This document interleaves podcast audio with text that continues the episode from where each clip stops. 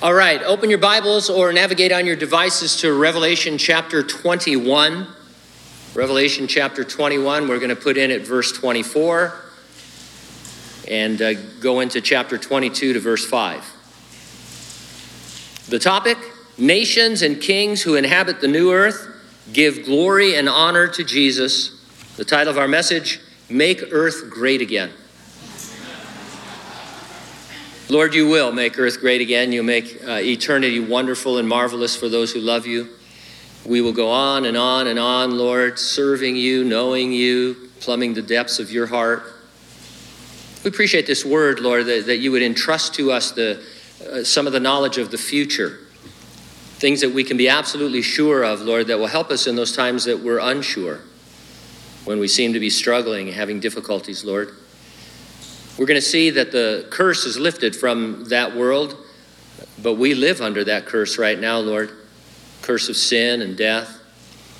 Of course, as Christians, we've defeated those things. We are overcomers. Nevertheless, we suffer. We, uh, we see the world suffering, Lord. We struggle. All of us have some kind of burden, Lord, today that we've brought in with us. I pray that we could learn a little bit more about casting our cares and burdens upon you, knowing how much you care for us. It's a great text, Lord, to learn that from because it shows your heart towards us, what you want for us, what you're going to do for us. And Lord, I pray that you would indeed be revealed in a really big way, Lord, as we go through these verses. We thank you and praise you in Jesus' name. And those who agreed said, Amen. I sometimes think we really shouldn't even have done it. There was a lot of pressure on us at that time to do one big last show. But big is always bad in comedy. The show was Seinfeld, and Jerry Seinfeld shared that regret in an interview. Series ending episodes are more often than not panned by critics and fans alike. You find The X Files, Star Trek Enterprise, and Lost on that list. Who can forget the last episode of beloved Little House on the Prairie? Spoiler alert. Uh, by the way, if you haven't seen it by now, I think it was a thousand years ago, so the little house was reduced to smithereens along with the rest of Walnut Grove. In the TV special called The Last Farewell, the residents destroy their property to stop it from falling into the hands of a sinister development tycoon. Fans hated it. The revelation has come to its last episode. There's more to chapter 22, 16 verses more, and one more Bible study to be exact. Nevertheless, in verse 5, John says, And they shall reign forever and ever. It brings to a conclusion the future revelation he has received. The rest is encouragement, application, and exhortation for the church throughout the ages. The final episode has us checking out activity on New Earth and strolling around New Jerusalem. All is good. I'll organize my comments around two points. Number one, you will have a view of the perfect earth. And number two, you will have a vista of the pure river. Let's take a look at earth future earth, new earth, in verse uh, chapter 21 rather. Luxury hotels often offer you a view for a premium. If you can afford a room at Disney's Grand Californian, you might as well shell out the extra dough for a view of California adventure. It's fun for the kids at night to see everything lit up and all. It's only five or six hundred dollars more, so don't worry about it. Now I made that up, but it's pretty close. Yeah, you want to have some fun? Look at the price of Disney hotels. Woo. Think of yourself in the mansion, in your mansion rather, in New Jerusalem. You're enjoying a perfect pastor's pour. Uh, you're looking out over the renewed planet orbiting below. And the nations of those who are saved shall walk in its light, and the kings of the earth bring their glory and honor into it. The it is the fantastic New Jerusalem described earlier in the chapter. The city comes down from heaven to hover over new earth. John told us a couple of times that there's no sun because the Lord is the light for the new heavens and new earth.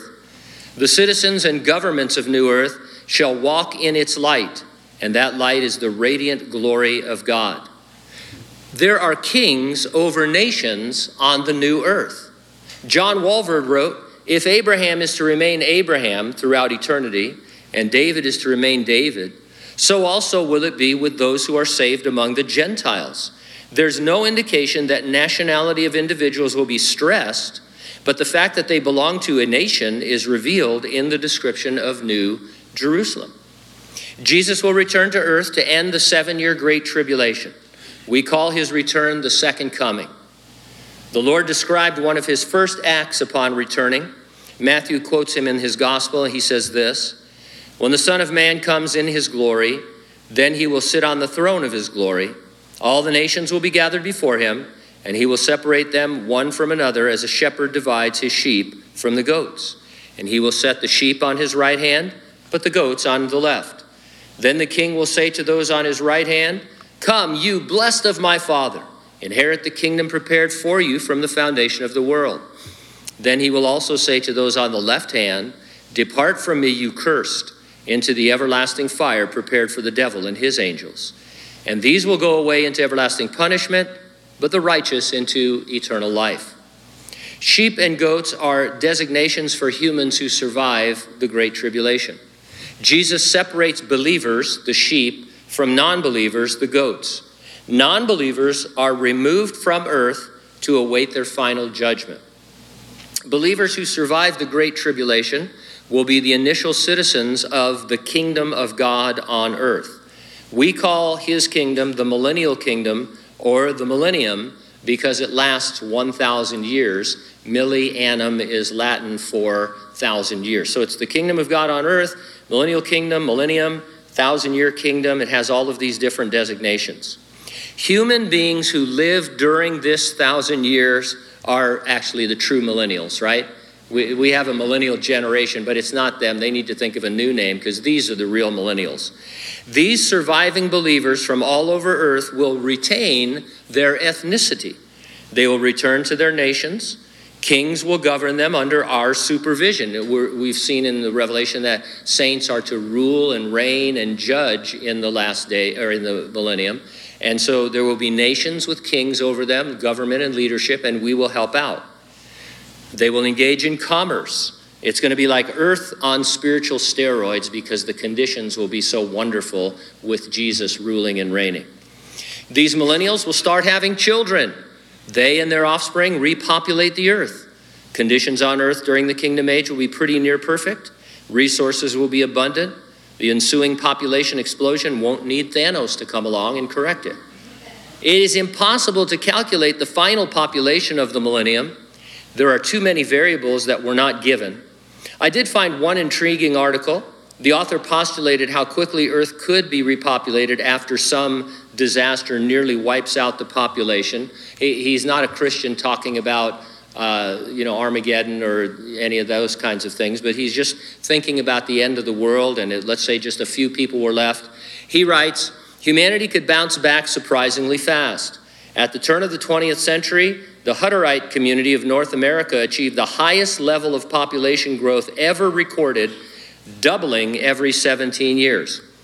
It's a tough task, but if each woman had eight children, conditions would be a lot better. People are going to live a lot longer. It, won't be an unusual thing. But if it's just theoretical, if each woman had eight children, we'd be back to 7 billion people in just 556 years. I said I couldn't calculate the math, so obviously in between services, somebody calculated the math because, you know, that's only 500 years. There's another 400 years in the millennium. They calculated that uh, the it, there would be 26 more doublings over that next 400 and some odd years. After the first eight doublings, you'd be in the trillions. And so it's, an, uh, it's a potentially astronomical number. It's like one of those numbers with, you know, where they say 10 with 1 million zeros after it or something like that. So population's not going to be a problem. The potential population is staggering. Now, millennials, uh, those uh, and those born to them will be in unredeemed human bodies. Uh, the, their children will be dead in trespasses and sins. They enter saved, but their children will be born in de- dead in trespasses and sins, and they'll need to be born again to have eternal life. Fast forward to the end of the thousand years, multitudes of them will reject Jesus, refusing his salvation. We saw that in chapter 20. Worse, they'll be led in a rebellion against Jesus by the devil. For the sake of argument, let's say that the majority of the people born in the millennium reject the Lord and perish eternally. I think I've given you enough information to conclude that there will still be billions of believers, maybe trillions, organized into nations with leaders over them. We know one more thing about these people and people in general. Human bodies must at some point be transformed into glorified bodies. The Apostle Paul said, Now this I say, brethren, flesh and blood, talking about our mortal human body, cannot inherit the kingdom of God nor does corruption inherit incorruption. The kingdom of God in this verse is not the millennium, he's talking about eternity. All he's saying here is that you cannot go to heaven, what we say go to heaven or enter eternity, in a regular human body. And so these believers who survive at the end of the thousand years at some point will be transformed into glorified human bodies these surviving saints will be transformed and will be at least some of the people that are inhabiting new earth in their various nations ruled by kings. I'm hoping to get a stint, you know, in Italy at some point, but uh, who knows. Verse 25 Its gates shall not be shut at all by day, there's not going to be any night there. No ancient city's gates were open 24 7. Too dangerous would be like having no border crossings at all, having a completely open border. In eternity, however, there are no threats. Folks come and go as they please. And they shall bring the glory and the honor of the nations into it. The glory of the nations is mentioned for the second time. Reminds me of scenes in movies when emissaries from foreign lands bring gifts to the monarch. If my memory serves, uh, there's a scene like that before Moses appears before Pharaoh in the Ten Commandments. Representatives from the nations on New Earth will bring their gifts to the Lord. There'll be a constant stream of, of gift giving from the earth, New Earth to New Jerusalem. Verse 27 But there shall by no means enter it anything that defiles or causes an abomination or a lie, but only those who are written in the Lamb's book of life. Now, none of these kinds of people will exist by then. They'll all have been taken care of They'll all have been consigned to eternal conscious punishment. So we read this verse as if we are in the first century, and it's a reminder, a warning even, that people who defile and cause abomination or lie will be excluded from heaven. So, right now, as I'm talking about this glorious New Jerusalem, this new earth, and letting you know that it can only be populated by saved individuals, it's a warning to anybody here who's not a believer that uh, they cannot inherit what we're talking about without being born again. So it's an evangelistic call. It's not a description of people outside the gates begging or trying to come over the walls of New Jerusalem. Uh, it's, it's a message that you need to get saved before it's too late. The book of life is mentioned for the sixth time in the Revelation. It initially contains a list of the names of all those who Jesus died for. Who are they? Well, the Bible says God so loved the world that he gave Jesus, and it says he is the Savior of all men, especially those who believe. The world encompasses everyone ever conceived. All men is the human race. God loves them all, and Jesus died to save them all. Not all will be saved, of course. God therefore removes the names of human beings who die in non belief, having rejected the gift of salvation. Their names will be, the Bible says elsewhere, blotted out. And so you have this book. Everybody's name is in there. I don't know how it's organized, whether it's alphabetical or who knows. Uh, and everybody's name is in there because Jesus died for the sins of the world to save all men.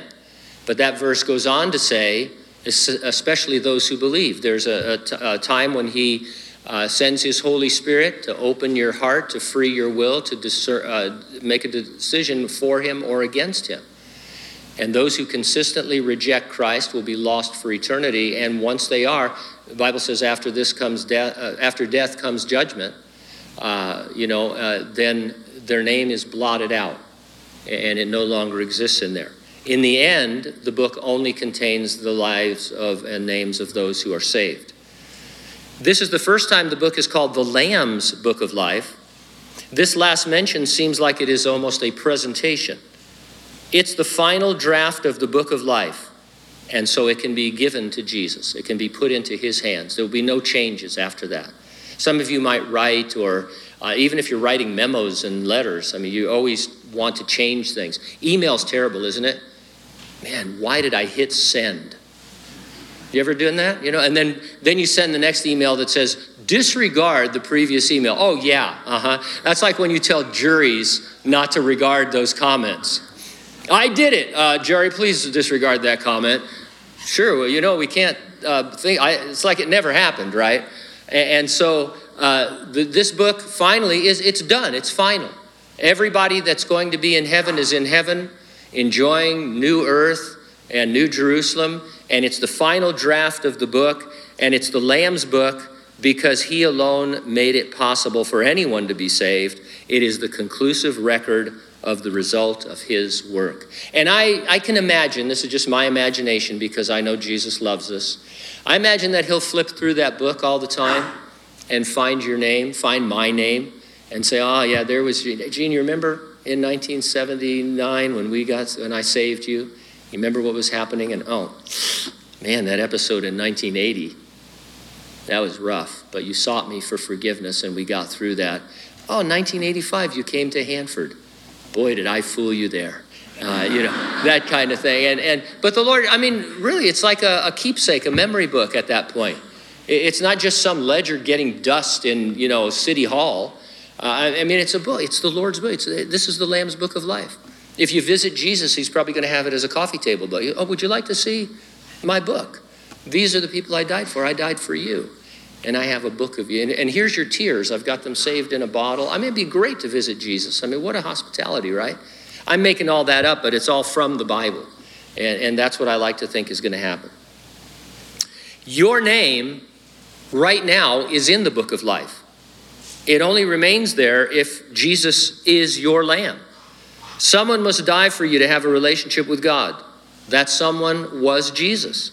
Until he came from heaven to earth, lambs and other animals were acceptable but temporary sacrifices. Jesus died in your place as the final sacrifice, the one that all the lambs anticipated. The wages of sin is death, the gift of God is eternal life. Believe God that Jesus was the God man who died for you and then rose from the dead. You learn at the beginning of chapter 22, you're going to have a vista of this pure river. You've been out on the porch looking over the hustle and bustle of activity between the nations of, the, of New Earth and New Jerusalem. Time to take a stroll to see what's happening down in the city. And he showed me a pure river of water of life, clear as crystal, proceeding from the throne of God and of the Lamb. Bottled water is classified as either still or sparkling. Heavenly water is something beyond those descriptions. It is here called clear as crystal. I don't know what it is, but I'm thirsty just reading it, aren't you? It's going to be way better than Fiji, which uh, is consistently the world's number one water as far as people are concerned. Fiji. Did you know? I, I'll just, I have to say this. There's a huge world of water. I mean, you, you, you might think there's, oh, look at all these brands. I looked this up. I was going to go use this for an introduction, but it didn't work out. In Italy alone, in Italy alone, there are 600 brands of bottled water. Not imported, these are bottled in Italy. And almost every country has hundreds of bottled waters that you're never going to hear of. Uh, and and it, I, I want to drink them, don't you? Especially the sparkling ones. If you're, and by the way, if you're a real connoisseur of water, you don't get ice in your bottled water. I would like a $300 bottle of San Benito with Hanford ice cubes. now, there's nothing wrong with Hanford water, but they don't mix, you know? You don't want to mix your local ice cubes with your expensive water. So you'll thank me for that one time. I see no reason to think of this as a metaphor. This is water in a river from which you'll be able to drink. Robert Thomas writes Unlimited access to this life giving water will assure residents of New Jerusalem of an everlasting enjoyment of life. The source of this river is the throne of God. At the very least, this tells you it can never run dry. It will never be diverted, never dammed up, never corrupted. There's not going to be any signs on the side of the Golden Road in New Jerusalem about farmers and water. I mean, that there'll be plenty of water to go around. More than that, it will satisfy you. The prophet Jeremiah said of Israel, For my people have committed two evils. They have forsaken me, the fountain of living waters, and hewn themselves cisterns, broken cisterns that hold no water. A cistern was an earthen reservoir to hold runoff and rain. Think of the ponding basins that are on properties in Kings County. Would you rather drink from a stagnant water uh, ponding basin or from the river of life that God offers? Israel consistently chose the stagnant water. Religion, philosophy, psychology, politics, education, all of those are stagnant water offering to satisfy your thirst. F.B. Meyer wrote, God has set eternity in our heart, and man's infinite capacity cannot be filled or satisfied with the things of time and sense. We might say that He is, uh, has set uh, living water in our uh, bellies in the sense that we will never be satisfied by any other drink other than that of the living water of God. Captain Barbossa said, The drink would not satisfy. We are cursed men, Miss Turner. The human race is under a curse. Jesus reverses the curse. Only Jesus can satisfy our thirst. You are spiritually thirsty because we are under the curse in unredeemed physical bodies. The only thing that can satisfy that is the one who has overturned the curse, who died for the curse, who can now give you sparkling, clear, living water. In the middle of the street and on either side of the river was the tree of life, which bore 12 fruits, each tree yielding its fruit every month. The leaves of the tree were for the healing of nations. There are two main views on the description of the tree in relation to the river. Uh, we have a hard time picturing exactly its description. Charles Spurgeon wrote, the picture presented to the mind's eye would appear to be that of a wide street with a river flowing down the center, like some of the broad canals of Holland, with trees growing on either side, all of them of the same kind, all of them called the tree of life. John Walvoord wrote, the visual picture presented is that of the river flowing down through the middle of the city, and the tree large enough to span the river so that the river is in the midst of the street, and the tree is on both sides of the river. We remember the tree of life from the Garden of Eden. Adam and Eve lost access to it, being exiled from Eden when they disobeyed God by eating instead of the tree of the knowledge of good and evil. From the account in Genesis, it would seem that there is only one tree of life, not a forest full of them. It was initially in Eden. God must have it in a heavenly nursery, waiting for its transplanting in the New Jerusalem. I can envision a tree of life replanting ceremony, right? Uh, maybe Adam and Eve can throw the first dirt in. It would be a f- come full circle on grace, right? They, uh, they, re- they messed it all up, and now they can help make it right. I always think of eternity as timeless, but it isn't. There won't be a lunar calendar because there's no luna, but there will be a 12 month calendar in eternity. No night, always day, yet we will somehow understand and track the passage of time. In every survival show, the people keep track of the days until their experience comes to a much welcomed end. Survivor, they always know what day they're on and how many tribal councils there are. Uh, we watch the show Alone, where they put people who are crazy out into the wilderness to fend for themselves, and they always whittle away how many days they've been there, wondering if they're ever going to get off. We're going to keep track of days, but in a different way. We will welcome them because when we've been there 10,000 years, we've no less days to sing God's praise than when we first begun. And so we'll get to, you know, probably won't mess up the jambs on your New Jerusalem house, but uh, somehow you'll keep track of the time. Maybe you have a day planner. Remember day planners before there were computers? I was going through a bunch of old junk yesterday, getting rid of stuff. That's my, my life's ambition now is to get rid of stuff.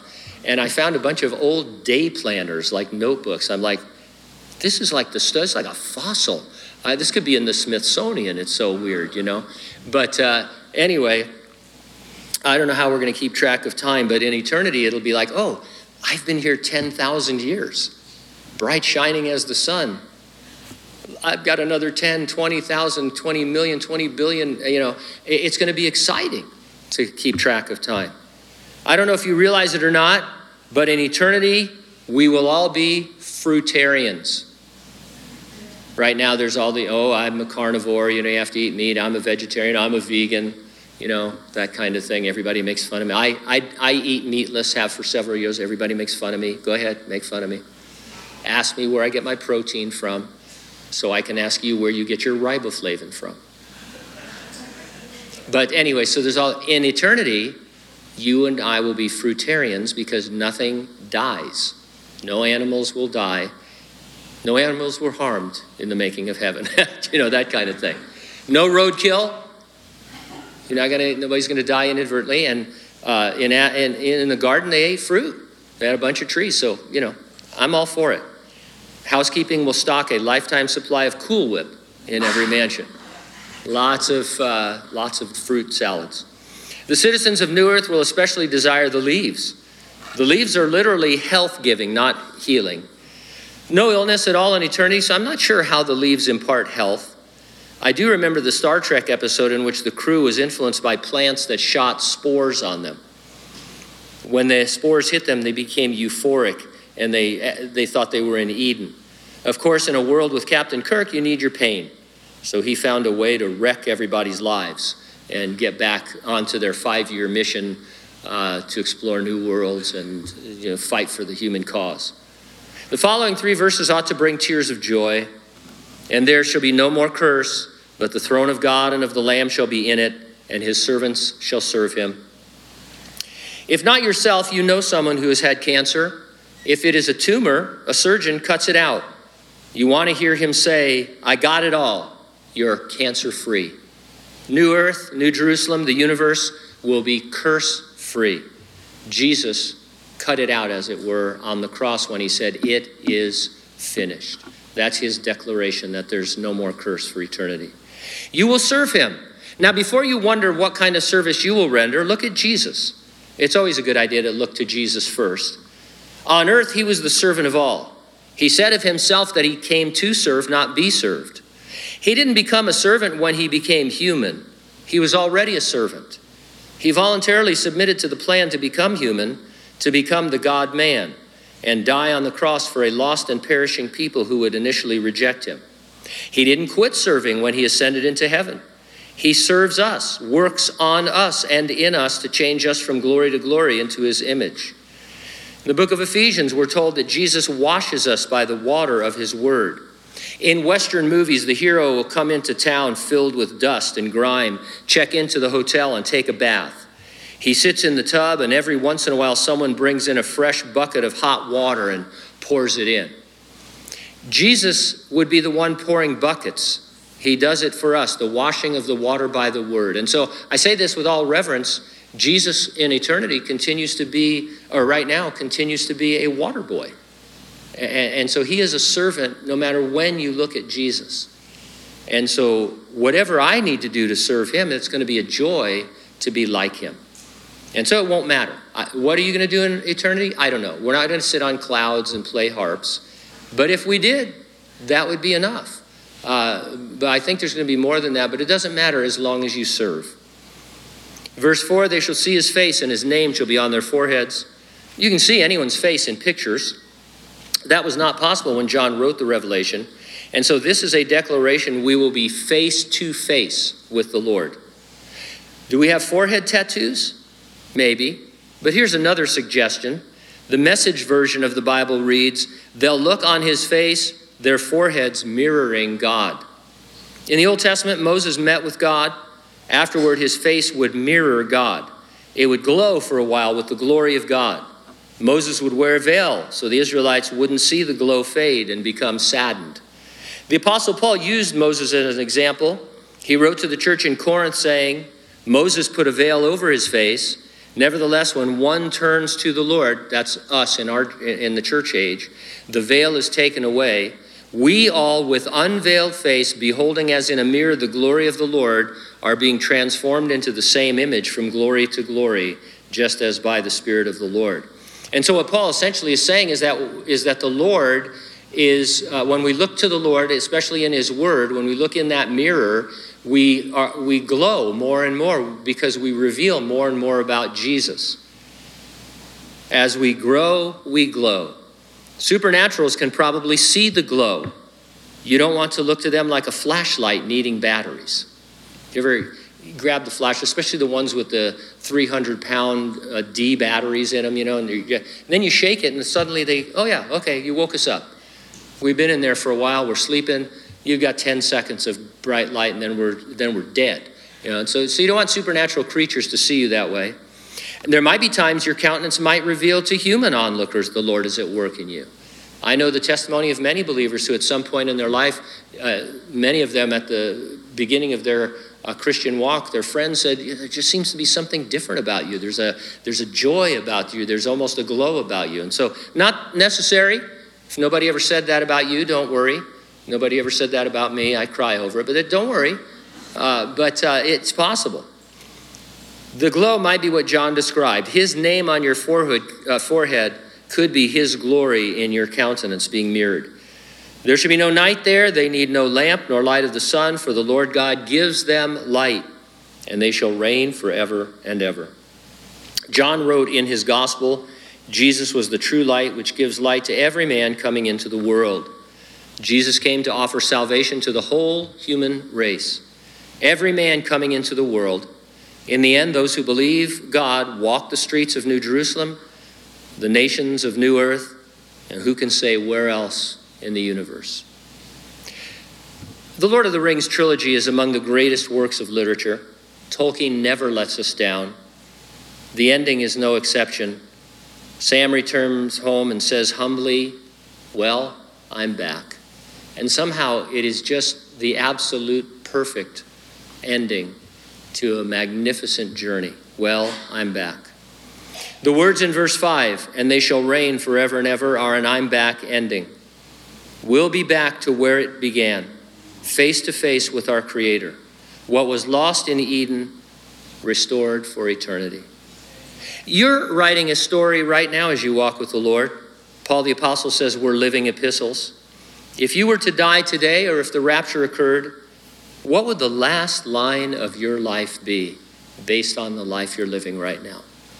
Think about it, it'd be a great devotion.